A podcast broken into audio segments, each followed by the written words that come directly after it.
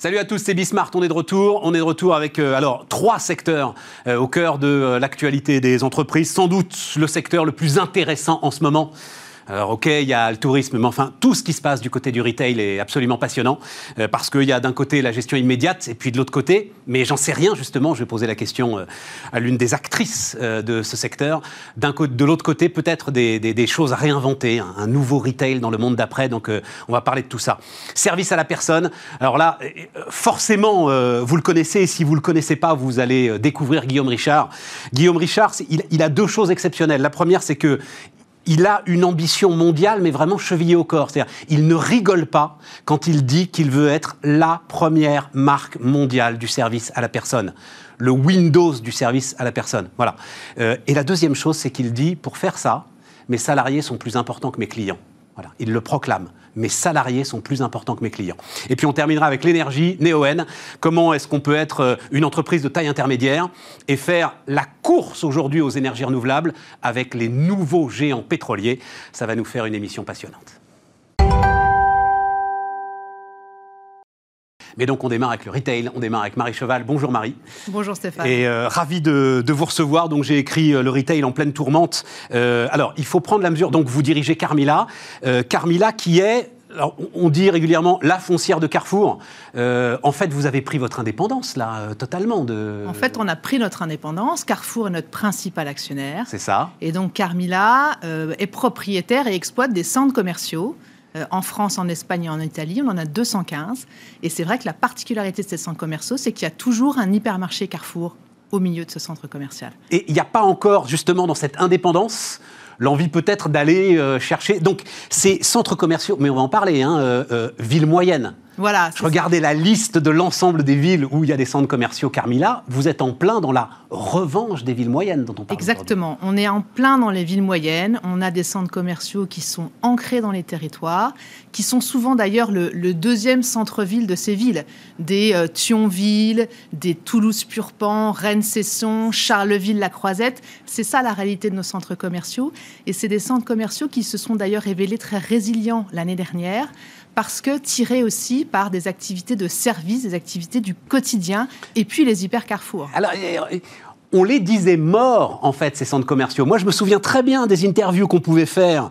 euh, y compris d'ailleurs en partie, je vais le dire avec votre prédécesseur, l'idée c'était que, ah ben non, maintenant c'était le gigantisme. C'était l'événementialisation du retail et du commerce et des centres commerciaux. Oh, et nous, on n'allait pas pouvoir euh, lutter euh, à Romorantin ou à Neux-les-Mines.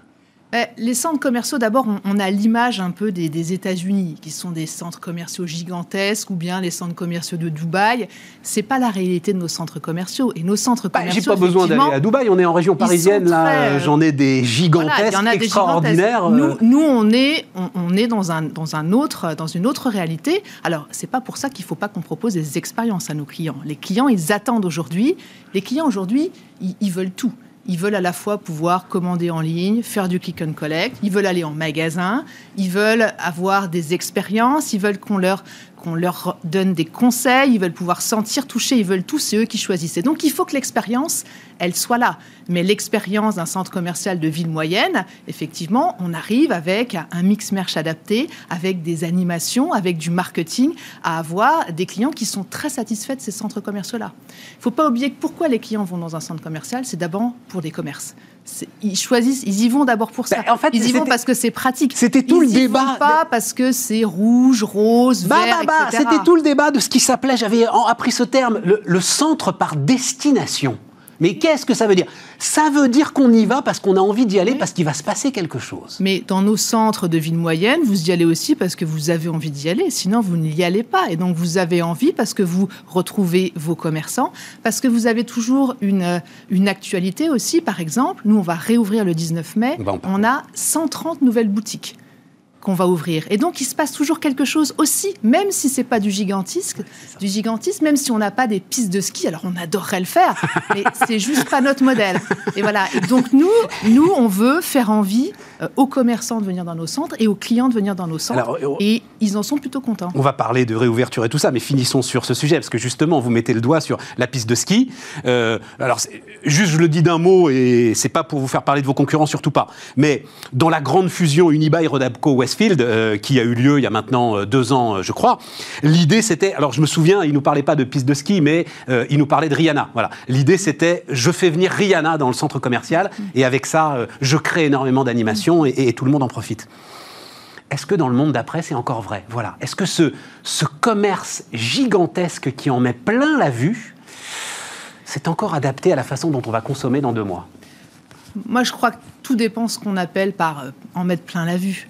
Euh, Rihanna, c'est peut-être un peu too much, mais il faut quand même qu'il se passe quelque chose en ah commerce. Et donc, moi, je dis pas que c'est le commerce plan-plan, qu'il faut rien changer et que ça va bien se passer.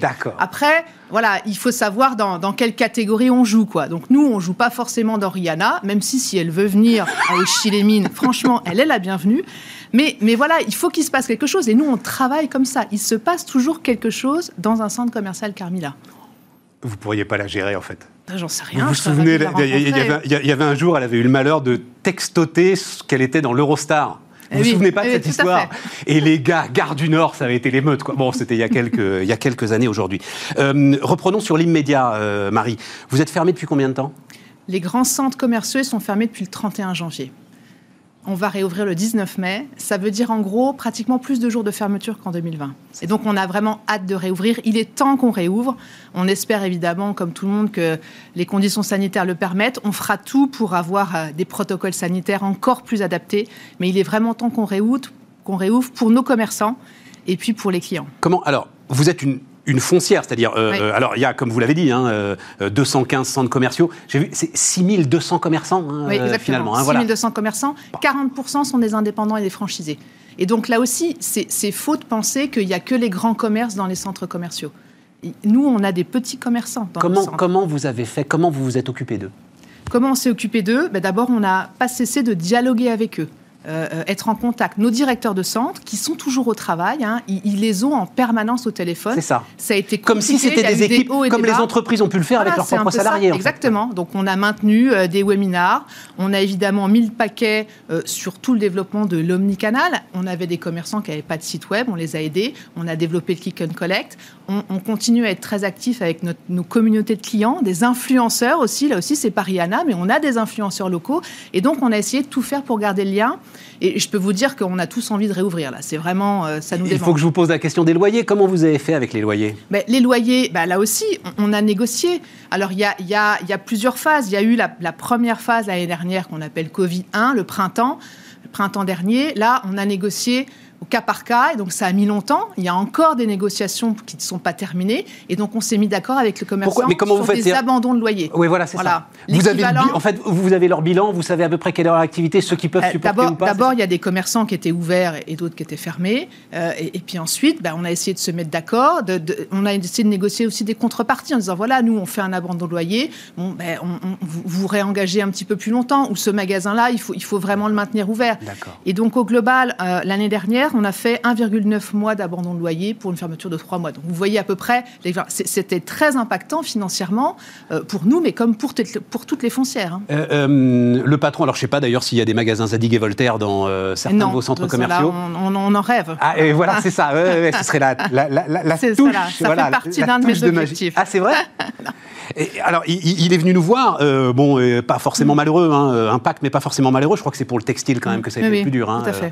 et il disait, dans cette histoire quand même, là-dessus, l'État a abandonné une partie de ses responsabilités et il aurait dû prendre une partie des loyers à sa charge. Lui, il disait un tiers, un tiers, un tiers. Un tiers le commerçant, un tiers la foncière, un tiers l'État. Comment est-ce que vous voyez Je pense que Covid-1 au printemps 2020, effectivement, ça a été un peu chacun pour soi. C'était totalement nouveau. Voilà, on, a négocié. En novembre, il y a eu des règles plus claires, organisées par l'État, avec un phénomène de crédit d'impôt, ça a été beaucoup plus rapide. Et là, on attend effectivement des, mesures pour aider les commerçants sur la période qu'on vient de vivre également.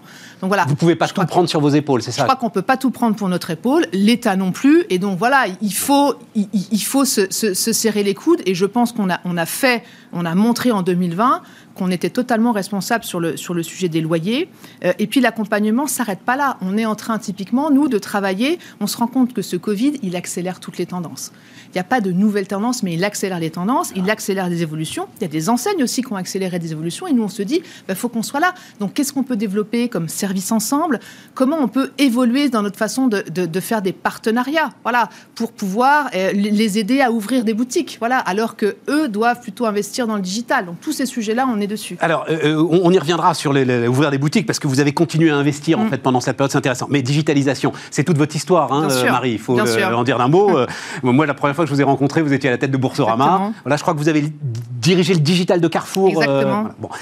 Il y a une prise de conscience en fait de la mm. part de ces commerçants là que ah mais oui bon Dieu, sans les adresses mail de mes meilleurs clients, je je suis pas au mieux en fait. Je pense que la prise de conscience, elle est déjà un peu ancienne en fait. Oh non.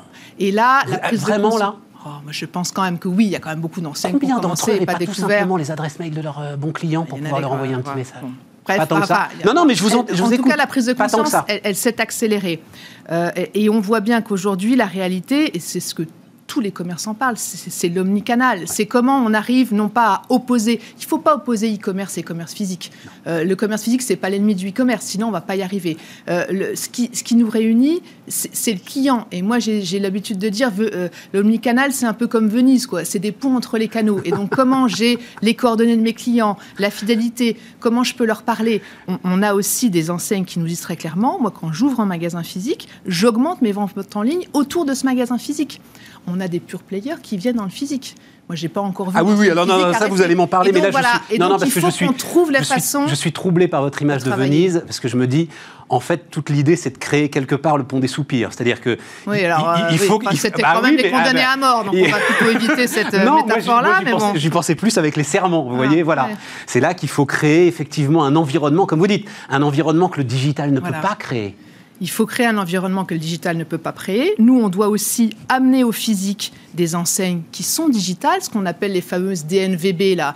d'ailleurs, on le fait. Alors, les amener vers le physique. Digital, native, vertical, brand. Je vous avoue, moi, c'est un mot que j'ai appris cette année. Mhm. Et donc, vous ouvrez des boutiques de, euh, d'enseignes qui ne sont que digitales on s'organise. Ce qui est très difficile pour ces enseignes-là, c'est de franchir le pas. Ouvrir une boutique, ça veut dire prendre un bail, ça veut dire recruter des personnes. Et donc, c'est un gros investissement. Et donc, ce qu'on ce essaie de faire, c'est de créer des boutiques éphémères et on en met plusieurs ensemble. Voilà. Et ça fait une boutique dans le centre et elles sont relais et ça fonctionne bien. Et donc ça, on veut en faire plusieurs. On a aussi des nouvelles boutiques Alors, Comment s'appelle J'ai pas noté le nom de votre justement Market, ça s'appelle. Ça s'appelle Market. Voilà, une allusion à Market de, Carrefour. Bien sûr. Et, on a aussi des, des, nouvelles enseignes. Je vais donner un exemple. Le repère des sorciers. C'est une enseigne de l'imaginaire d'Harry Potter. On en a créé une dizaine. Là aussi, c'est des enseignes assez éphémères. Ça anime considérablement un centre commercial. Et là, on voit bien que le client, il vient chercher aussi une expérience. C'est assez sombre, il y a du conseil. Et voilà, et c'est ça qu'il faut qu'on, c'est ça qu'il faut qu'on, réinvente Alors, les, DNVB, je comprends bien, mais euh, euh ah bah, des, commerçants, des, commerçants, des, commerçants malins. voilà, c'est ça. des commerçants malins. Et, après, ils auront une autre idée. Et puis, ensuite, ils vont, vont peut-être se dire, bah, ça fonctionne. Je, je prends un bail plus pérenne. Voilà, et donc il faut, voilà, nous, notre idée, c'est aussi d'arriver à mettre le pied à l'étrier de, nouveaux commerçants pour pouvoir continuer à animer le centre commercial parce qu'il faut qu'il faut qu'il se passe tout le temps quelque chose. Si vous allez toujours dans le même centre commercial, que c'est toujours les mêmes boutiques, que ça ne change pas, au bout d'un moment, le client se lasse. Et ils sont d'accord eux-mêmes, les, les, commerçants, pour rentrer dans ce dynamisme qui est... Enfin, il faut parfois les aider faut voilà, les aider. c'est ça aussi notre rôle. Alors, comment on peut les aider? On peut les accompagner, on peut faire un effort sur les loyers. Et nous, chez Carmila, on a aussi décidé d'investir, de prendre des participations euh, dans certains commerçants, euh, euh, des entrepreneurs qu'on trouve très prometteurs. Et je prends un exemple, la barbe de papa. La barbe de papa, c'est le barbier. C'est très à la mode aujourd'hui il y a trois ans, quand on a commencé à ouvrir des barbes de papa, barbiers français, dans nos fameuses villes moyennes, ben, il n'y en avait pas. C'était nouveau. Français, mais, oui. forcément eh ben, ça marche très bien, voilà. et, donc, et voilà. Et donc, c'est ça aussi notre rôle, d'aider d'aider à, développer ces nouvelles enseignes. Alors, euh, la barbe de papa, ce qui est très bien, c'est que là, le e-commerce, c'est pas tellement dématérialisable. Hein. Euh, vous avez une raison d'être, hein, tout le monde a une raison d'être, là, vous avez une mm. raison d'être, alors voilà, c'est une magnifique phrase. Simplifier la vie et améliorer le quotidien des commerçants et des clients mm. au cœur de tous les territoires. Exactement. Il y a tous les mots qui vont bien. Est-ce que vous le sentez Donc, j'en ai dit un mot, mais moi, je, la revanche des villes moyennes. Est-ce que est-ce qu'il se passe parce que vous allez être un très bon témoin de savoir si c'est juste un épiphénomène ou s'il y a quelque chose de profond là. Je ne sais pas si c'est une revanche, mais en tout cas c'est très important. C'est ce qui fait quand même le, poumon du territoire. Il y, a, beaucoup de choses à faire, il y a beaucoup de dynamisme. Je trouve qu'on a souvent une vision trop parisienne des choses. Voilà. Euh, et donc, il, faut absolument prendre en compte la, réalité de l'activité du commerce des, villes moyennes. Pardon, il y a beaucoup euh, à faire. Euh, beaucoup de ces villes moyennes étaient en totale déshérence, euh, le sont encore euh, mmh. aujourd'hui, mmh. en, attrition même. Mmh. À un moment, il y a une espèce de vertige autour du télétravail, de cette volonté de quitter les grandes villes, etc. Il se passe quelque chose ou il se passe pas quelque chose? Oui, moi je pense qu'il se passe quelque chose. On le voit aussi autour des problématiques de, mixité urbaine. Nous, on est à fond dans ces problématiques-là aussi. Pourquoi? Parce que les, centres commerciaux, ils ont été construits dans les années 70 euh, en périphérie des villes, un peu au milieu des champs. On a construit un parking d'hypermarché, un hypermarché, un centre commercial. Et on voit bien que dans beaucoup de villes, eh ben, ces périphéries, elles ont été rattrapées par la ville. Et donc on a aujourd'hui des quartiers entiers faut, dont il faut qu'on fasse évoluer les usages. C'est ça la mixité, c'est-à-dire euh, plutôt que d'avoir un parking en surface, ben, le parking on va le mettre plutôt en souterrain ou, ou, l'élever, et puis on va construire un peu de logement, on va désartificialiser certaines parcelles, on va mettre là du coworking, du co-living, bref, ce sont des nouveaux quartiers. Et des projets comme ça, nous on en a trois très avancés. Hein, à Flins, à Sartrouville, à Nantes-Beaujoire. Et il y en a, il y en a, nous, sur notre périmètre, on en a une vingtaine. Et donc, c'est ça. Et moi, je trouve que dans les tendances qu'accélère le Covid, il y a tout ce sentiment de, rapport à, la mobilité, hein, à, euh, à l'environnement également, et il faut qu'on trouve des nouvelles façons. Mais vous allez donner, alors c'est euh, Maurice Bancel, le mmh. patron fondateur d'Apsis, alors mmh. pour le coup, euh, lui, alors centres commerciaux de, moyenne taille, certains mmh. sont importants, qui m'a dit, forcément, il faut qu'on devienne aménageur de ville. Exactement. Donc, vous dites la même chose, il vous, Carmina devienne, Alors, nous, on est, on est exploitant que centre commerciaux, mais, ben il, faut qu'on il faut qu'on fasse des partenariats ou qu'on acquiert les compétences pour devenir aménageur de ville. On ne fera pas que ça, mais c'est effectivement dans nos relais de croissance, c'est un relais de croissance très puissant. Et c'est pour ça qu'il ne faut pas opposer les centres-villes et les centres commerciaux. Je pense qu'on fait une erreur en faisant ça. Dans beaucoup de villes, le centre commercial, il fait aussi partie de la ville. Mais euh, il y a, et, on va finir là-dessus, il y a une en ce moment quand même euh, une espèce de climat, on va dire, hostile euh, aux centres commerciaux. Oui, qui est d'ailleurs un peu alors des sols, commerce à tout prix et tout. Bah, d'abord, il faut alors faut pas se plaindre, tant pis, c'est comme ça. Euh, euh, les centres commerciaux, je crois que c'est 2,5% des zones artificialisées en France. Et le commerce, c'est 4%. Donc on voit bien, on est un espèce de symbole, je ne sais pas pourquoi. Bon, c'est pas on n'est pas le plus gros artificialisateur. Et puis, j'allais dire. 200 commerçants, quoi, on, on l'a déjà artificialisé. On représente, je crois que les centres commerciaux, c'est 500 000 emplois en France. Donc voilà, on est aussi un, poumon d'activité. Et nous, la simple chose qu'on dit, c'est que euh, tout le monde veut défendre le climat, c'est une évidence. Il faut aussi nous permettre euh, de nous restructurer.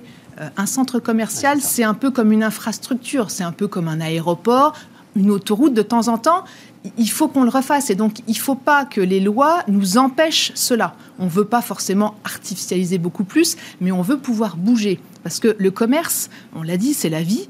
Il faut que ça change, il faut qu'on se renouvelle. Et donc, il ne faut pas que ça nous fige. Si on est figé dans nos centres commerciaux des années 70, ça sera quand même plus compliqué d'innover.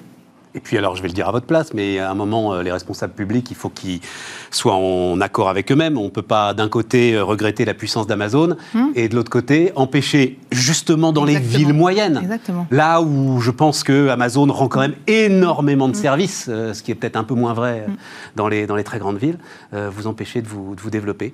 donc le monde d'après, il est cette un retail qui alors va sortir de la tourmente.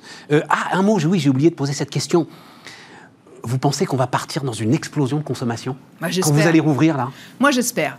Euh, j'espère parce que je pense qu'on en a tous besoin. Et donc, euh, moi, j'y crois. La reprise a été très forte en décembre. C'est hein. ça. Hein. Et donc, euh, moi, tous les commerçants que je rencontre espèrent une reprise très forte. Il faut consommer Voilà, parce que c'est par là aussi d'où viendra le salut. Enfin, il y a 200 milliards d'euros d'épargne. Consommons tous. Je pense que c'est ça aussi qui va permettre une reprise forte. Donc moi, je, vraiment, je l'espère. Rendez-vous le 19 mai. À partir du 19 mai, après, ça prendra encore un peu de temps avant que tout le monde soit à l'aise. Hein. donc euh, voilà. Ah, ah, oui, vous pensez pas qu'on va. Bah, moi, je pense que ça va dépendre de l'avancée de la vaccination. Puis il y a un, moi, j'espère le jour où on va nous dire voilà, on peut y aller. Ça y est, les gars, on peut y aller quoi. Voilà, et on peut se serrer la main. Merci euh, Marie. Merci Stéphane. Marie Cheval, donc la PDG de Carmila, était notre invitée sur Bismart. Et donc on redémarre, les amis, on redémarre avec euh, Guillaume Richard. Alors ça, tombe bien, Guillaume, parce que c'est en sommaire que j'ai dit du bien de vous. Donc comme ça, maintenant, on va pouvoir. Euh, Merci. non, Guillaume, je reste scotché. Je vous la fais à chaque fois. Et puis à un moment, sans doute. Euh, un petit peu comme un petit peu comme les chanteurs qui ont un grand succès et qui à un moment en peuvent plus de la chanter devant leurs fans mais il faut continuer à chanter toujours le même grand succès devant ses fans cette phrase mes salariés passent devant mes clients vous êtes, la première, en fait, vous êtes le premier en fait à l'avoir prononcé devant moi. C'était il y a, je sais pas combien de temps, 5-6 ans peut-être, Guillaume, hein, on a un peu commencé plus, à se rencontrer, peut-être même, un peu plus. Euh, et j'ai entendu petit à petit un certain nombre de chefs d'entreprise euh, la reprendre. Tout à coup, ce capital humain là, et peut-être, et ça va être un des sujets d'ailleurs, on peut commencer avec ça, ce capital humain dans ce qu'on vient de traverser prend une dimension que euh, certains n'imaginaient pas. Est-ce que vous êtes d'accord avec ça, Guillaume? Oui, bien sûr. Mais c'est pas les salariés, c'est les salariés euh, d'abord. Parce que je veux aussi m'occuper de mes clients. Mais parce que je veux super bien m'occuper de mes clients. Non, y a pas de il faut que je m'occupe super bien de mes salariés. Oui, mais parce qu'un salarié satisfait, c'est à 99,9% l'assurance d'un client satisfait. Donc ça y est, elle vous inquiète en fait. Le succès de cette phrase là, ça vous inquiète parce que les gars sont en train de se dire mais il est fou celui-là, c'est les Non mais ça m'inquiète pas, ça m'inquiète pas, ça m'inquiète pas parce que mais c'est c'est euh, oui, euh, on met d'abord les salariés, mais parce qu'on s'occupe vraiment aussi de nos clients. Et pour s'occuper super bien de nos clients, il faut qu'on s'occupe super bien de nos salariés. En fait, c'est un peu la poule et l'œuf. Non, non, c'est pas la poule. Mais, mais, mais, effectivement, en fait, il faut, il faut vraiment mettre l'accent sur l'épanouissement de nos collaborateurs. Je vais préciser ma question, Guillaume. C'est pas la poule et l'œuf. Tu as des tas de grandes boîtes qui euh, se sont rendues compte il y a un an qu'un certain nombre de gars à qui on ne prêtait absolument aucune attention, pas ont été ramasser les poubelles. Ah, dis donc, sont rentrés dans les hôpitaux pour euh, réparer la clim. Se sont occupés de leurs ah, parents âgés, se sont occupés de leurs parents âgés ou se voilà, sont étaient là à la caisse avec un truc de plexiglas dont on sait aujourd'hui qu'il servait de toute façon absolument à rien pour euh, qu'on puisse faire nos courses. Ah, dis donc. Ça change tout, ça. Et, ces gens-là, aujourd'hui, je peux te le dire, on, hein, je discute avec eux, leur grande question, c'est euh, Ah, ben oui, alors ne parlent pas de toi forcément, mais Ah, mais oui, il faut qu'on trouve le moyen de rendre à ces salariés ce qu'ils nous ont donné. Et il faut qu'on trouve le moyen de maintenir cette espèce d'élan incroyable qu'on a traversé pendant un an. Oui, bien, évidemment, il y, a, euh, il y a un besoin qui est un besoin de reconnaissance et de considération. Euh, et dire que on a des salariés, que la, la, priorité, que la personne sur laquelle on porte le plus d'attention, ce sont d'abord nos salariés, puis nos clients, derrière, ça nous oblige à un certain nombre de choses. Ça nous oblige en termes euh, d'accompagnement. D'autant plus que nous, on est dans un métier sur lequel on n'a pas les moyens d'avoir des rémunérations qui sont très élevées. Donc quand on n'a pas les moyens d'avoir des rémunérations très élevées, je ne peux pas jouer sur le niveau de rémunération. Je ne peux pas jouer sur la valeur des postes. Par contre, je peux accompagner les gens dans leur évolution professionnelle. Je peux accompagner les gens dans la qualité de leur emploi dans la qualité de l'emploi, dans la façon dont leur agenda est structuré. Alors voilà, par exemple, on n'a pas encore dit, j'ai pas encore précisé si vous n'avez pas suivi le sommaire, on est dans les services à la personne. Hein. Tout à fait. Et, et, et, WeCare a l'ambition, mais on va en parler, d'être une référence mondiale en ce qui concerne les services à la personne. Et effectivement, l'un de tes sujets, c'est des emplois très fractionnés. Une heure d'un côté, une heure de l'autre, etc. C'est ça, ça peut, ça peut être ça. C'était la façon dont ce métier était structuré quand on est arrivé dedans. Or, aujourd'hui, euh, non seulement on a réussi le pari de la quantité, et on a créé plus de 18 000 emplois sur les 15 dernières années, mais on est en train aussi de réussir le pari de la qualité de ces emplois. Ce sont des emplois qui sont tous en CDI, ce sont des emplois dont on structure les plannings en fonction de ce que souhaitent les salariés. Et donc j'ai. Mais ça, tu peux pas toujours, ça. Mais bien sûr que si, on peut. Bien sûr que si, on peut. Euh, j'ai des, des, entreprises où, par exemple, on ne fait recruter que des salariés en CDI temps plein. on ne prend que des salariés, CDI temps plein, et on leur, on leur fournit une voiture.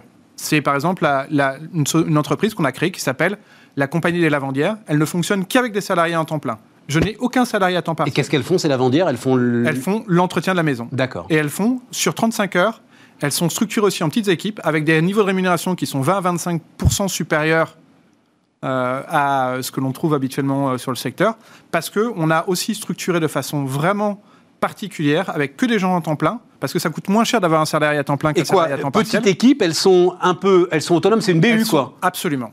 Avec un système d'autonomie. Donc ça ne s'adresse pas à tout le monde, ça s'adresse qu'à des salariés qui veulent du temps plein, qui ont une certaine euh, capacité à être autonomes, qui ont moins besoin d'encadrement que d'autres. Et puis à l'inverse, j'ai d'autres entreprises euh, sur lesquelles je peux proposer des euh, temps pleins ou des temps partiels, mais en ayant un minimum d'heures de travail. Par exemple, chez O2, il faut au moins être capable de nous proposer une vingtaine d'heures par semaine, parce qu'en dessous, en fait, c'est pas rentable d'avoir un salarié. Vous proposez une vingtaine d'heures par semaine, c'est-à-dire que c'est la personne qui va arriver en disant je peux travailler à telle heure, à telle heure, à telle heure, à telle ah bah, heure. bien évidemment, c'est toujours comme ça que ça fonctionne. C'est toujours comme ça que ça fonctionne. On n'est pas du tout, on ne peut pas être dans un système où on impose les choses. On a parce qu'à ce moment-là, le turnover est considérable. Parce qu'à ce moment-là, le turnover est considérable, parce que euh, on est dans un métier dans lequel, quand un salarié s'en va, il y a un tiers de ses clients qui partent. Donc, j'ai intérêt à faire en sorte. Pourquoi est-ce qu'ils partent? Parce qu'en fait, vous comme moi, on aime bien avoir de la stabilité.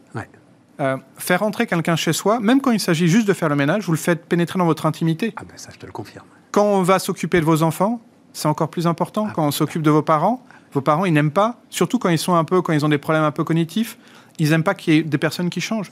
Et donc, le fait d'avoir euh, euh, un, turnover chez nos salariés, ça provoque un turnover chez nos clients. Et donc, on est aussi obligé de s'adapter aux souhaits de nos collaborateurs, de leur donner les conditions de leur épanouissement professionnel pour qu'ils puissent au maximum être heureux dans leur boulot et donc faire du bon travail.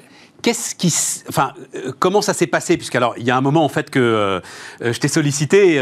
en fait, c'était au moment de l'annonce de ce qui a été. Alors, c'est la plus grosse. On, ne va pas dire levée de fonds parce qu'on n'en est plus là, évidemment. Hein. C'est quoi le chiffre d'affaires d'ailleurs de l'ensemble du groupe aujourd'hui? Alors cette année, on devrait faire à peu près 350 millions d'euros. Euh, Et donc la plus grosse opération financière, parce qu'il y a eu euh, restructuration, de, de, la dette, il y a eu de la restructuration de dette et une levée de dette euh, complémentaire sous forme obligataire. Et donc on est quoi? On est sur 30 millions d'euros pour le refinancement et 35 millions d'euros pour le développement, c'est ça le, c'est ça le sujet. Voilà. mais alors, avant de parler justement de tes ambitions avec l'ensemble de cette opération financière, qu'est-ce qu'il y a eu comme choc pour toi au moment de, de, tout le blocage et comment est-ce que tu l'as géré? Alors, nous, on a différents métiers on a des métiers qui sont euh, le métier de la garde d'enfants. Et là, comme il n'y avait plus d'école, comme il y avait le confinement, bah, ça s'est complètement arrêté. Et on n'avait quasiment plus de clients qui avaient besoin de nous, à part les, professions médicales ou les professions. Euh, donc, à part quelques professions réduites, on n'avait quasiment plus besoin de nous. Donc, ça s'est brutalement arrêté. Euh, et donc, c'est là quoi? Chômage partiel massif Chômage partiel massif sur la, sur la partie garde d'enfants.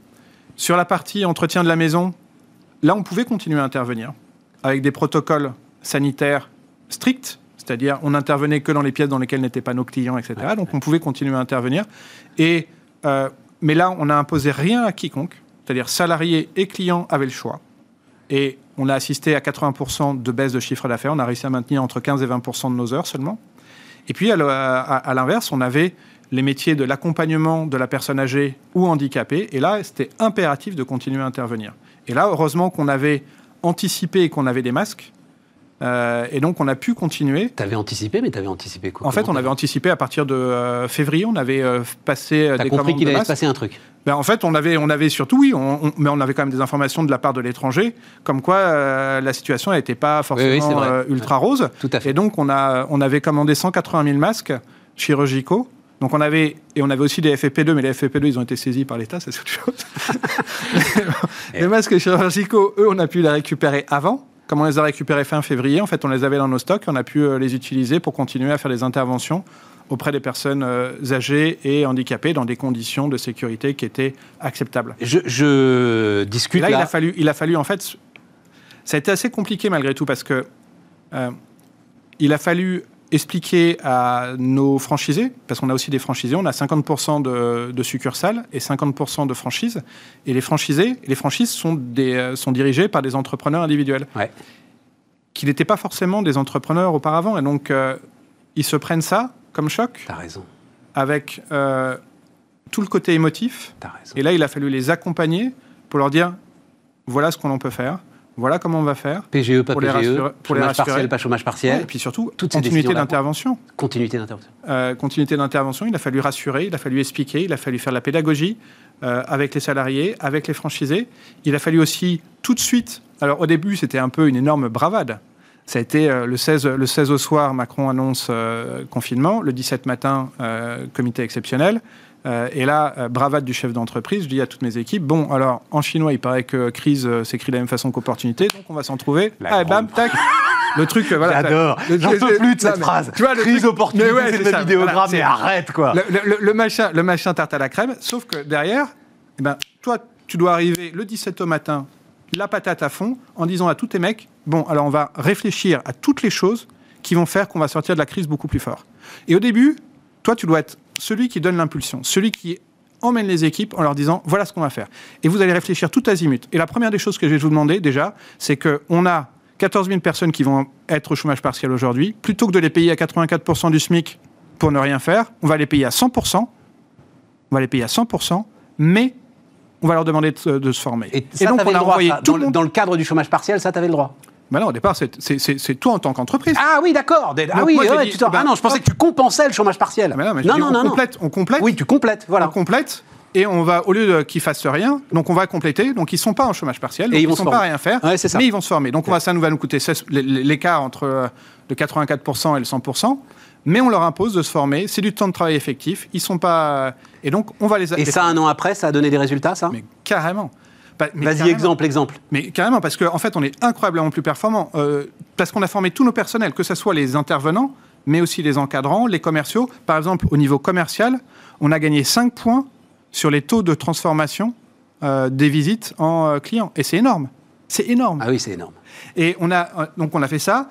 On s'est dit, tout azimut, on a réfléchi tout azimut. On a je leur ai dit, ben, repensez toutes les façons de travailler, repensez toutes les façons de structurer les plannings. Et donc, on a sectorisé à mort. Repensez, repensez tout ce que l'on peut euh, travailler différemment pour être plus efficace. On a aussi saisi les opportunités. Opportunités, les, les, pubs à la télé valaient 5 à 6 fois moins cher que d'habitude pour deux fois plus de personnes devant leurs écrans. Qu'est-ce qu'on a fait? On a lancé une campagne de pub. Tu vois, on a fait plein de choses comme ça. On a refait le site internet, on a profité. Imagine, tu sais, c'est des, des, discussions qu'on avait auparavant, avant le, le, le confinement, où on se disait imagine un peu, on pourrait geler le temps pendant un mois, qu'est-ce qu'on en ferait On avait ce type de on avait ce type d'échange en disant, pendant un mois, on gèle le temps, on gèle le temps pendant un mois et on peut retravailler son entreprise, sa façon de travailler, on peut se former, qu'est-ce qu'on en ferait? Tu sais, l'image, c'est Laurent Vimon, le patron de Century 21, qui a euh, utilisé cette image euh, euh, pendant la tempête, les marins réparent les filets. Voilà, c'est exactement ça. Hein. Le bateau peut pas sortir, on va, on, va réparer les filets. Euh, alors donc, 30 euh, millions de refinancement, 35 millions pour le développement. Pourquoi faire? Pourquoi faire? Tu as toujours ton ambition d'être la marque référence mondiale. Ah mais non, mais c'est l'autre truc de dingue que tu proclames depuis des années. Ah bah oui, mais c'est en fait c'est le Windows du, bah, du, service à la personne. Alors je sais pas si c'est le Windows, mais en tout cas en 2005, euh, on était, on faisait 250 000 euros de chiffre d'affaires. Et euh, le numéro mondial faisait 3,5 milliards de dollars. Et on s'est dit, on se donne 30 ans pour être numéro un mondial.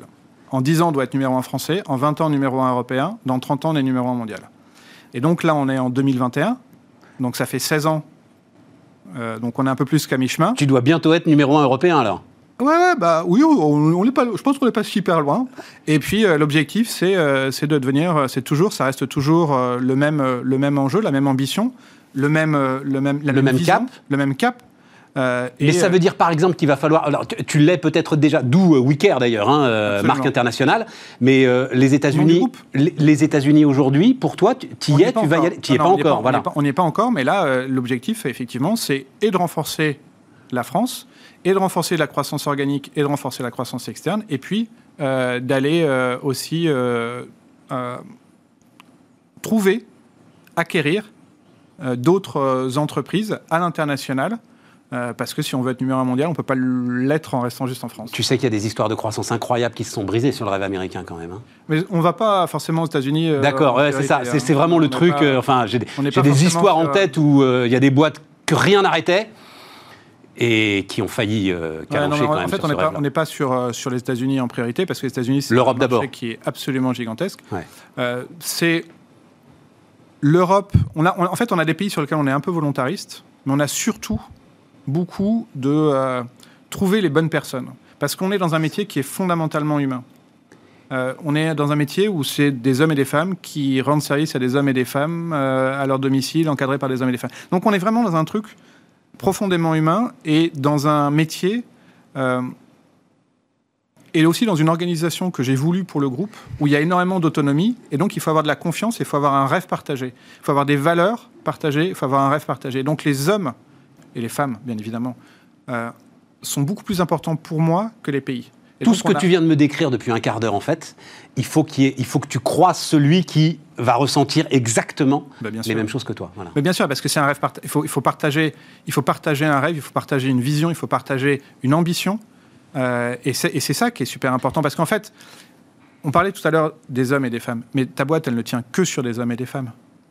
Une entreprise, elle ne tient que sur des hommes et des femmes. Et, derrière, je crois si que c'est ce qu'on a compris pendant le Covid. Si tu as, si as un rêve et que tu es prêt à te battre pour ce rêve et que tu as envie de le mettre en œuvre, bah là, tu as le ressort le plus puissant qui puisse exister. La, rémunération, elle te fait pas tout, elle te fait même quasiment rien. La ouais, enfin quand même, quand tu es sur tes niveaux de salaire en plus à toi, elle fait beaucoup euh, la rémunération. Oui, mais c'est pas le.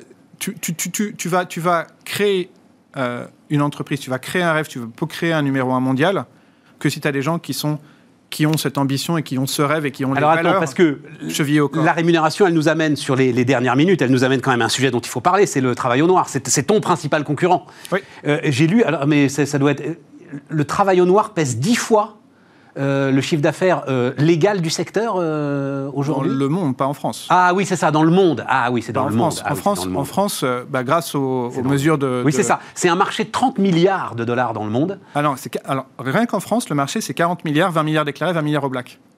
D'accord. Bon, bah alors c'est n'importe quoi les chiffres.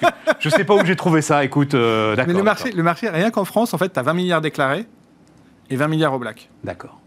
Ça, c'est le marché français. Pourquoi est-ce que il peut y avoir un big bang autour du crédit d'impôt Parce que euh, jusqu'à présent, le crédit d'impôt euh, arrivait pour les particuliers un an après.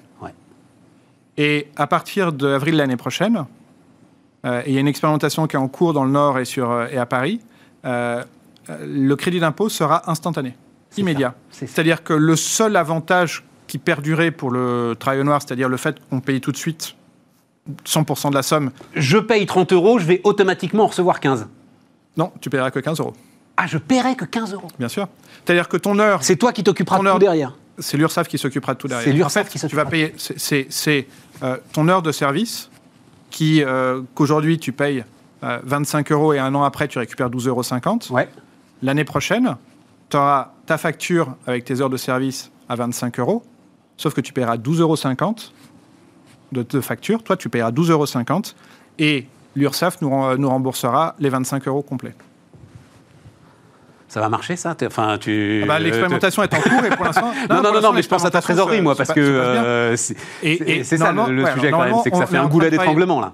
Sauf qu'ils ont 48 heures pour valider la facture. Et donc, normalement, euh, les choses se passent bien. Et, justement, on travaille avec euh, main dans la main avec le gouvernement, avec l'URSSAF, avec l'ensemble des parties prenantes pour que ça se passe de façon la plus fluide possible et pour que ça soit super simple aussi pour euh, les particuliers et pour que globalement on arrête cette aberration qui est le travail noir. Parce que c'est non seulement c'est dangereux pour les clients mais surtout surtout c'est catastrophique pour les salariés. À court moyen terme. Et, et la pandémie l'a démontré de façon absolument flagrante. Parce que les salariés de nos entreprises ils ont été pris en charge ils ont été pris en charge, ils ont été protégés. Mais quand vous étiez salarié au black, du jour au lendemain, zéro rémunération, impossibilité de sortir de chez vous, et zéro euro de revenus. Zéro euro de revenus, rien. Non, non, tout à fait. Non, non absolument. Et puis, il euh, ne faut pas oublier non plus une chose que trop souvent on oublie en disant bah, Moi, je la paye au black, mais c'est pour l'aider. Mais, mais vous savez que le travail au noir, c'est quand même le premier élément d'asservissement en général d'une femme à son conjoint. Pourquoi? Parce que quand vous êtes au black, vous avez zéro feuille de salaire, zéro protection sociale à titre individuel, zéro feuille de salaire ça veut dire que vous n'êtes absolument pas en capacité de quitter votre domicile pour aller louer un autre domicile parce que de toute façon, vous n'avez pas de feuille de salaire pour louer un domicile. Généralement, en plus, vous n'avez pas de compte euh, bancaire personnel. Et en plus, vous dépendez totalement de la sécurité sociale de votre conjoint. Absolument. Et à tous les niveaux. Donc. Et on ne parle pas de l'ensemble des droits de ceux qui sont sous carte de séjour. Et, bien évidemment, donc zéro droit. Il y en a énormément. Et c'est la meilleure façon qu'ont trouvé un certain nombre de personnes pour asservir leur conjoint. Et donc, ça aussi, c'est trop souvent, en fait, moi j'entends des gens qui, euh, bien pensants, disent ouais mais je le fais ça parce que vous vous rendez compte un peu le niveau de charge. Bah oui mais enfin euh, c'est le niveau de protection. Et là vous êtes en train de vous êtes complice d'un asservissement et d'un esclavagisme moderne. Donc en fait ce qu'il faut qu'on se dise si on fait ça c'est euh, il faut convaincre celui ou celle qui travaille chez nous d'appeler aux deux. Et tu vas voir ça va très bien se passer. D'appeler aux et, deux et à nous ça nous coûtera pas plus cher. Et à nous ça nous coûtera pas plus cher. Bien évidemment. Une toute dernière question. Euh, ça va peut-être te surprendre mais il se trouve j'ai discuté avec et il y a deux chefs d'entreprise qui me l'ont dit. Ils m'ont dit Stéphane on s'est rendu compte que le nettoyage chez nous c'était d'une telle importance que je me demande si je ne vais pas le réinternaliser. Très bien. Ah ben non, pas très bien, ça fait pas tes affaires, ça. Mais bien sûr que si. Parce que réinternaliser, ils vont, ils vont faire appel, ils vont faire, c'est tellement important. Moi, je ne fais pas le nettoyage dans les entreprises. Hein. Je ne fais les, ah, tu ne fais pas le nettoyage euh, D'accord, d'accord, Je ne fais que au domicile. D'accord, d'accord. Et je ne fais que. Non, je pensais que tu faisais aussi un petit peu les entreprises. je fais zéro entreprise. Moi, je ne fais que, euh, que les domiciles. Donc je, reposerai ça à la patronne d'Honnête euh, quand elle reviendra nous voir. Là, voilà, qui et, au domicile, et au domicile, euh, bah oui, c'est extrêmement important d'avoir euh, un intérieur qui est, qui est parfaitement propre, qui est sympa dans Et de savoir, comme tu l'as dit, à qui on le confie. Quoi, voilà. Bah, bien évidemment. Et, et parce que tu ouvres un accès à ton intimité. C'était passionnant comme à chaque fois. Guillaume Richard, le fondateur de Wicker, était notre invité sur Bismart.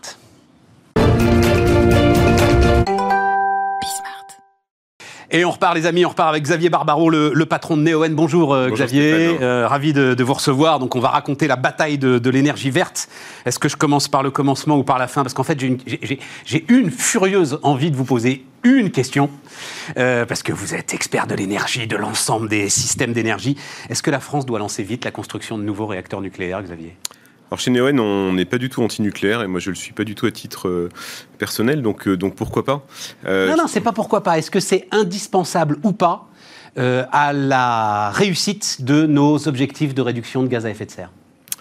La réponse est non. Ça peut participer à la souveraineté énergétique, mais le, la réduction du CO2, elle marche déjà assez bien en France. Euh, le PR, c'est un, bel engin, ça coûte très cher, ça prend un peu de temps à construire visiblement. Mais donc, je pense que le raisonnement, il doit être plutôt technico-économique ou des questions de souveraineté qui sont parfaitement légitimes que les questions de CO2. On, est capable de faire plein de choses hors nucléaire pour, euh, pour réduire la production de CO2 en France. Mais ça veut dire qu'il faut qu'il y ait des ruptures technologiques dans ton secteur à toi c'est-à-dire euh, énergie. Donc, en fait, c'est l'éolien et le solaire, hein, euh, et, les batteries, justement. et, voilà, et les batteries. Il faut qu'il y ait des ruptures technologiques pour que euh, tu assures, on va dire, parce que si on décide pas de construire ces réacteurs-là aujourd'hui, si on veut pas les remplacer par du gaz et du charbon, c'est quand même ça le sujet, ça veut dire que dans, quoi, 20 ans, il faut qu'on soit sûr que les énergies renouvelables font le boulot. Elles le font déjà assez bien dans beaucoup de pays. Bah, bah, c'est le pari qu'a pris Angela Merkel, ça marche pas. Euh, Angela Merkel a décidé de fermer le nucléaire plus vite que prévu, plutôt que de le laisser entre guillemets s'éteindre gentiment. 10 ans de développement d'énergie renouvelable, et en termes d'émissions de CO2, ils y sont pas. Pas du tout, du tout, du tout. Ils y sont pas parce qu'ils ont remplacé le nucléaire par du charbon et qu'ils ont voulu le faire très vite. Mais oui, mais euh... pas le choix justement. Ah bah, cette décision post-Fukushima, effectivement, il y avait une dimension politique. Hein, euh. Non, non, ce que je veux dire, ce que tu dis, euh, ils auraient pu sortir du nucléaire beaucoup plus lentement et à ce moment-là, pas compensé par du charbon, c'est ça que... Exactement. je pense que l'enjeu pour la France, il est de, laisser le nucléaire euh, voir sa part se réduire graduellement, laisser le solaire, l'éolien, le stockage euh, monter graduellement, sans avoir une rupture brusque, comme l'a voulu l'Allemagne, en disant en fait le nucléaire j'arrête, et, du coup j'utilise du charbon euh, en, attendant de, en attendant que le renouvelable décolle complètement. Mais c'est pas... c'est pas simple, vraiment l'énergie, le, que ce soit le nucléaire, le renouvelable ou le charbon, etc., ça s'inscrit dans des temps longs. Donc c'est sûr qu'il ne faut pas être fébrile et il ne faut pas réagir, euh, on va dire, de manière épidermique. Fukushima a été un drame et il n'y a, pas de débat là-dessus. Mais le, la situation du nucléaire en Allemagne comme en France, elle n'est pas la même que celle de la Russie ou du Japon. Non, non, évidemment, non, non, non, non c'est pas mon sujet. Mon sujet, c'est toi, expert, et alors je ne savais pas qu'en plus tu es euh, assez agnostique, voilà, on, mmh. va dire ça comme ça, euh, expert des questions d'énergie, moi c'est un débat qui m'intéresse. j'ai pas, mon opinion n'est pas faite parce que, comme tu le dis très justement, je me rends compte que l'EPR, visiblement, on n'arrive pas à le construire. Enfin, en tout cas, c'est compliqué. Ils y arrivent en Chine, nous, on n'y arrive pas. donc, effectivement, la, question est légitime. Mais il faut que dans 20 ans, il y ait l'ensemble de l'arsenal technologique pour, entre renouvelables et, batteries, nous garantir qu'on euh, pourra se passer du charbon et du gaz. Moi, je pense que le, je pense que dans 20 ans, le parc nucléaire actuel hein, peut encore très bien fonctionner. Enfin, euh, ce sont des centrales qui vieillissent assez bien, centrales nucléaires, donc on peut les prolonger. D'ailleurs, on ne sait pas encore complètement comment les arrêter, donc dans ce cas-là, autant les prolonger. Euh, et puis, ça peut continuer à produire de manière euh, décarbonée, massive, beaucoup d'électricité. Donc, le parc nucléaire actuel, il est, il est plutôt bien portant, il est appelé à bien vieillir. Est-ce qu'il faut tout de suite reconstruire des EPR on peut en construire un de plus, on ne prendra pas beaucoup de risques, mais s'imaginer qu'on va en construire 10 de plus ou 20 de plus, le, dans 20 ans, justement, le renouvelable d'un côté, le, donc à la fois en termes de production, le stockage par batterie, le fait que il y aura une meilleure maîtrise de la consommation, il y aura aussi des réseaux intelligents qui permettront de s'adapter. Aujourd'hui, on est obligé de dimensionner le parc de production en fonction de la pointe de consommation imaginer que dans le futur, en fait, on va arriver à baisser la pointe. Et si on arrive à baisser la pointe, au lieu d'avoir plein de centrales qui finalement ne tournent pas tout le temps, on en fera déjà un meilleur usage. On arrive à baisser la pointe grâce à l'efficacité énergétique et grâce à des dispositifs d'effacement qui vont être plus déjà des dispositifs de signal aussi, enfin que les que le, en gros que la partie production puisse dire au chauffage chez toi, chez moi, en fait, pendant les deux prochaines heures, baisse de 2 degrés parce que comme ça, on passe la pointe et c'est assez indolore hein, dans ah un foyer. Donc tout ça, on peut imaginer et c'est pas de la science-fiction, ça se met en place dès maintenant et ça portera ses fruits déjà dans 5 ans ou dans 10 ans, on parle même pas de dans 20 ans.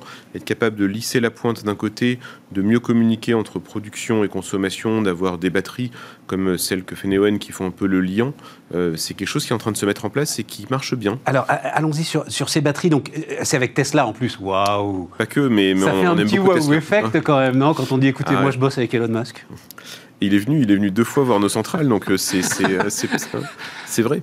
Euh, effect. Donc, mais quand je vois, je lis, alors euh, c'est une, deuxième batterie géante que vous faites en Australie de 300 MW Qui est trois fois plus grande que celle qu'on avait déjà faite en 2017, qui était déjà la plus grande. Donc on continue à, battre des records, non pas pour le plaisir de battre des records, mais parce que ça remplit des vrais besoins. Et donc ça veut dire, quand on fait une batterie de 300 MW, ça veut dire qu'elle est capable de délivrer une puissance comparable à une centrale de 300 MW au moment où on lui demande de lâcher de l'énergie Oui, alors la nôtre, par exemple, qu'on construit près de Melbourne, elle va être capable de restituer 300 MW pendant une heure et demie. Euh, et pendant une heure et demie, il y a le temps de faire plein de choses ah sur le réseau. Hein. Pour, hein. Et 300 MW, c'est le tiers d'un réacteur nucléaire. Donc on, ouais, on, peut même dire c'est c'est euh, des petites centrales à gaz euh, dont on disait qu'elles pourraient être les périodes de pointe, par exemple. Sûr, hein. bien sûr. et c'est 300 MW, c'est la puissance qui est consommée par les 300 000 habitants de Bordeaux, par exemple. Donc, oui, mais pas pendant une heure et demie. Non, bien sûr, mais, mais, mais, pendant une heure et demie, à nouveau, on peut commencer à remettre des barrages en mouvement, on peut faire plein de choses. Enfin, ça, ça, ça met euh, une batterie, ça met du liant dans le système. C'est pas fait pour euh, produire pendant toute la nuit ce qu'une centrale solaire ne va pas produire. C'est fait pour justement euh, mettre de la fluidité. Et l'emprise au sol? C'est pas une emprise en sol considérable? C'est tout petit. c'est vraiment tout petit. C'est assez étonnant. Ça prend, ça prend l'équivalent d'un quoi d'un demi terrain de foot. Donc je sais pas quoi, mettons un, un, un Ouais, mais pour le dire autrement, un, magasin Décathlon. Enfin voilà, on n'est pas en train de dire, quand on regarde à la périphérie de n'importe quelle ville, grande, petite, australienne, française, les zones commerciales à perte de vue, une, la plus grande batterie au monde, elle va prendre l'équivalent d'un grand magasin. Est-ce que c'est pas quand même un peu ça le sujet des énergies renouvelables? Alors en plus, euh, vous, Néoen, vous voulez pas aller dans l'éolien en mer, tu me diras euh, pourquoi tout à l'heure, mais, mais, mais est-ce que c'est pas ça quand même le sujet? Il se trouve que là, j'ai vu aujourd'hui, euh, alors une, la, visiblement, ce qui est la plus importante centrale solaire de France, qui est installée sur une ancienne grande base militaire. La deuxième, la première c'est la nôtre. La première c'est la vôtre À Bordeaux, oui. Ah voilà, donc la deuxième, pour 25 000 personnes. Mais bon Dieu, une emprise au sol, mais considérable, considérable. Est-ce que c'est pas un sujet, ça, quand même? Euh, Alors, c'est un site qu'on connaît bien parce qu'on avait nous-mêmes travaillé là-bas. C'est où déjà C'est dans la Meuse. Hein. C'est dans la Meuse, voilà. Et c'est une, ben, c'est une emprise qui servait pas à grand-chose. D'accord. C'était ni en concurrence avec de l'agriculture, ni en concurrence avec d'autres usages. C'est une ancienne base militaire canadienne. Bon, donc elle servait pas à grand chose et c'est typiquement un bon usage de ce foncier-là. La plus grande centrale solaire en France, qui est euh, celle faite par Neoen en 2015 à Cestas, près de Bordeaux, elle occupe 250 hectares pour 300 mégawatts, donc c'est une production très importante. 250 hectares, finalement, c'est pas tant que ça. Si on avait ne serait-ce qu'une par département, euh, à nouveau, c'est tout petit. Quand on regarde, quand on voit sur Google Earth, quand on regarde la, Gironde, si on en a une par département eh ben, on, a déjà, euh, on, aurait déjà 30 gigawatts en France. C'est euh, beaucoup. Enfin, c'est aujourd'hui. c'est une dizaine de PR, quoi. Hein. Oula, qu'est-ce que je dis, moi? Une vingtaine de PR, 30 gigawatts. Exactement, une vingtaine de réacteurs. Alors après, il n'y a, pas la même production continue. Mais donc, c'est une toute petite occupation. Tu vas, tu vas voir sur Google Earth la Gironde, tu vois une toute petite tache bleue toute petite, une tête d'épingle, eh ben c'est la plus grande centrale solaire de France. C'est donc c'est vraiment pas en train de, euh, de prendre une surface inutile, en tout cas par rapport à tout ce qui est fait par ailleurs avec le foncier, que ce soit des zones commerciales, que ce soit des zones pavillonnaires. L'énergie, en fait, même euh, dans son dans sa forme peut-être entre guillemets la plus envahissante, je m'auto-caricature volontiers que ce soit l'éolien en mer, l'éolien terrestre, le solaire, en fait ça ne prend pour de vrai pas tant de place que ça. Pourquoi tu veux pas aller dans l'éolien en mer? C'est un choix qui est euh, pas du tout un désaveu de l'éolien en mer. On a laissé ça à d'autres. D'ailleurs, on a regardé un à une époque. capitalistique, non? Ce sont des très grands projets qui euh, prennent très longtemps et qui en général se font en consortium. Nous, le, ce qu'on aime bien faire, c'est euh, avoir une centrale de 50, 100, 200, 300 mégawatts et qu'elle soit à nous, plutôt que de faire une centrale 3 ou 4 fois plus grande et qu'on ait 3 ou 4 à réaliser. Tu opères dans 14 pays, 4 continents, 4 alors j'ai noté 4 milliards d'euros de capitalisation, c'est encore vrai ça? Oui, c'est ça? Euh, Oui, c'était encore vrai ce matin. J'ai dû regarder vendredi en préparant l'interview. Voilà. Non, non, parce qu'il y a eu, au moment de l'annonce d'une augmentation de capital, il y a eu un petit euh, OK des investisseurs sur... Euh, voilà.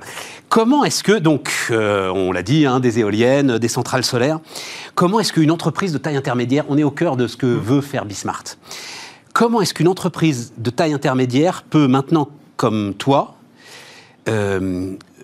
se battre contre, je vois les projets de Total là, c'est c'est 10 gigawatts par an qu'ils veulent faire total pour en énergie renouvelable. Euh, je pense que l'ensemble des grandes, des grandes majors pétrolières sont dans la même, euh, sont dans la même logique avec toute leur capacité d'ingénierie hein, euh, qu'on connaît et de mobilisation de capitaux voilà, la place d'une entreprise de taille intermédiaire là Alors d'abord, c'est bien, ça, d'une certaine manière, ça valide notre modèle, hein, donc ça montre qu'on ne s'était pas trompé en faisant du renouvelable. Hein. Euh, ensuite, c'est un secteur qui a euh, des, besoins immenses. On parle dans le monde à peu près 200 milliards de dollars d'investissement chaque année dans le renouvelable. Donc euh, super, mettons que Total en prenne 10 sur 200, mettons que Iberdrola en prenne 15 sur 200, mettons que je sais pas quel chinois aille en prendre 20 sur 200, il y a encore de la place. Hein, donc euh, ce ne sont pas euh, les 10 plus grands pétroliers. J'imagine qu'il y a, comme dans tout business, il y a les meilleurs emplacements, les meilleurs éléments. pas forcément, parce que chacun a sa logique. Euh, donc chaque pays va faire du renouvelable. Je pense que ça c'est une, vérité, c'est un credo chez nous. Et euh, quand on est Total ou quand on est Iberdrola ou autre, je pense qu'il y a une forme d'ego qui est d'aller dans des grands pays, qui est aussi d'aller dans les pays qui, par exemple, font du pétrole parce qu'il y a une forme de proximité culturelle pour ces gens-là. Euh, je prends des exemples. Neoen, on est très actif en Finlande, on est très actif au Salvador, dans des pays où on a fait des belles choses et des grandes choses. C'est typiquement pas le terrain de jeu naturel d'un Shell ou d'un Total. Donc, on peut coexister d'abord en étant dans des pays différents. en Norvège, d'ailleurs. Et voilà, exactement. et puis, on peut, à l'intérieur de pays où on se fait concurrence, on peut là aussi euh, bien vivre ensemble. Non pas qu'il y ait des ententes, bien évidemment, mais parce qu'on a chacun un peu son karma. Donc nous, on fait des batteries, ils font peut-être des choses type éolien en mer parce qu'ils aiment bien, ça les ramène au, cas des, plateformes pétrolières. Bien sûr, ils ont une expertise là-dessus. On, est, on est aussi même à l'intérieur de pays où on est présent tous les deux.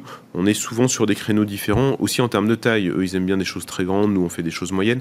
Donc on coexiste assez bien. Donc vous avez le, mammifère néoène là qui vit assez bien au milieu des quelques dinosaures. ça, on, verra, à la fin. Mais, mais ça, ça marche plutôt bien. Et en tout cas, moi, j'ai. Que tu sois sûr que il faut pas être le seul herbivore. Dans, ces cas-là, il ne faut pas être le seul herbivore dans le, dans le groupe. Quoi. Voilà, Mais moi, j'ai beaucoup de, enfin, beaucoup de respect et beaucoup d'admiration pour ce que font ces gens-là, qui se sont euh, convertis assez sincèrement en renouvelables. Hein, et ils n'ont peut-être pas le choix, mais ils le font bien. Et ils le font bien sans, sans vouloir nous écraser. Mais on peut expliquer un truc. Ils n'ont pas le choix parce que c'est la pression des marchés à un moment, c'est ils, vivent, euh, ils vivent de grands projets, de capitaux, et à un moment... Euh, bah, il y a quelques Américains qui, euh, qui continuent à faire pétrole Uber hein, les Exxon, les Chevron, ils se sont pas du tout mis à faire du renouvelable. Mais c'est vrai que les Européens, les Total, Shell, BP, enfin, sont en train de faire cette transition. Est-ce que, est que toi, justement, donc Neoen, boîte côté, alors c'est toute l'histoire, Impala, etc. Enfin bref, c'est un investisseur, notamment assez visionnaire sur l'ensemble des disruptions depuis combien de temps maintenant 20 ans ah bah Moi, je travaille pour Jacques Vera depuis 20 ans, donc on l'a déjà vu visionnaire dans les télécommunications, visionnaire dans l'énergie. Oui, voilà, exactement. Mais est-ce qu'aujourd'hui, effectivement, le marché est au rendez-vous? Est-ce que l'ensemble de ces promesses qu'on entend partout de, financer les énergies renouvelables, oui, euh, tu as aujourd'hui, toi, il suffit de tendre la main et euh, tu as l'ensemble des capitaux dont tu as besoin? Alors Neoen se finance bien, mais justement parce que Neoen est crédible. Enfin, après, euh, je pense qu'il y a Suivant les années, parfois il y a un, peu de, un peu trop de buzz ou un peu trop d'engouement pour le secteur, mais il y a aussi eu, euh, dans les 12 dernières années de l'existence de Neoen, il y a parfois eu des années de vache maigre, hein. quand, le, quand le secteur se durcissait, quand il y avait des revirements politiques. Nous, on a toujours réussi à bien se financer, d'abord parce qu'on avait des très bons actionnaires fidèles, en particulier Jacques mais aussi parce qu'on avait un modèle qui n'était pas volatile. Enfin, les centrales qu'on construisait, on les gardait, euh, les engagements qu'on prenait, on les tenait. Donc, Parfois, l'argent va vers tout le monde. Parfois, euh, comme dirait Warren Buffett, là, quand, le, quand la mer se retire, c'est là, c'est là qu'on voit qui n'avait pas de maillot. Mais donc nous, même quand la mer se retire, on, voilà, on, restait digne et crédible. Ce que, je veux dire, c'est vrai que et, j'en ai croisé, et c'était assez intéressant. On peut faire. On, peut être très facilement. Alors, c'est le mot affairiste que j'ai en tête, mais il, il, a une connotation péjorative que je voudrais pas apprendre. Mais on peut faire des affaires, on va dire ça comme ça, sur un coût avec de l'énergie renouvelable. C'est assez facile. Et donc, tu penses que toi, il va y avoir une prime, ce qui va euh, servir Neoen, il va y avoir une prime aux acteurs installés euh, qui ont des relations euh, avec bah, les parties prenantes, et elles sont très très importantes quand on monte des éoliennes ou des centrales solaires et qui Alors, Cette prime, je pense qu'elle existe déjà. Euh, la valorisation de Neoen, enfin tu le disais, c'est un peu plus de 4 milliards d'euros. Donc c'est une vraie société du SBF 120. ça tient à, son parc d'actifs, évidemment, des beaux actifs, jeunes, etc. Ça tient aussi à son portefeuille et plus généralement à ses crédibilités. Je pense que c'est un actif précieux dans ce secteur parce qu'il y a eu, alors je ne sais pas si affairiste est le bon terme, mais probablement il y a eu parfois des gens qui sont venus dans ce secteur euh, un peu pour faire un coup, euh, qui de l'immobilier, qui venaient de plein de choses parce qu'il y a finalement parfois les mêmes enjeux de, de foncier, de permis de construire. Euh, il y a parfois des, espèces de coûts qui sont joués sur les files d'attente d'interconnexion dans certains pays. C'est le cas par exemple en ce moment euh, en Espagne. Voilà, nous on a une perspective qui est beaucoup plus saine, qui est une perspective de long terme, qui est de, qui est de construire une société 100% euh, renouvelable, qui grandit, qui s'internationalise, qui innove avec les batteries, qui, qui marche bien financièrement. On est profitable chaque année depuis 10 ans. On n'a jamais cherché à grandir pour le plaisir de grandir pour ensuite se revendre ou quoi que ce soit. Donc on a, on ce parcours qui est finalement assez différenciant.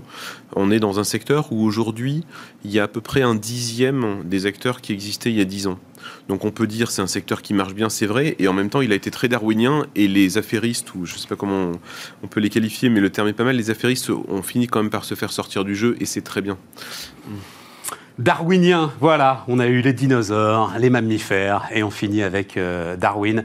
Xavier Barbaro, donc le PDG de Neoen, était notre invité sur Bismart. Merci Stéphane.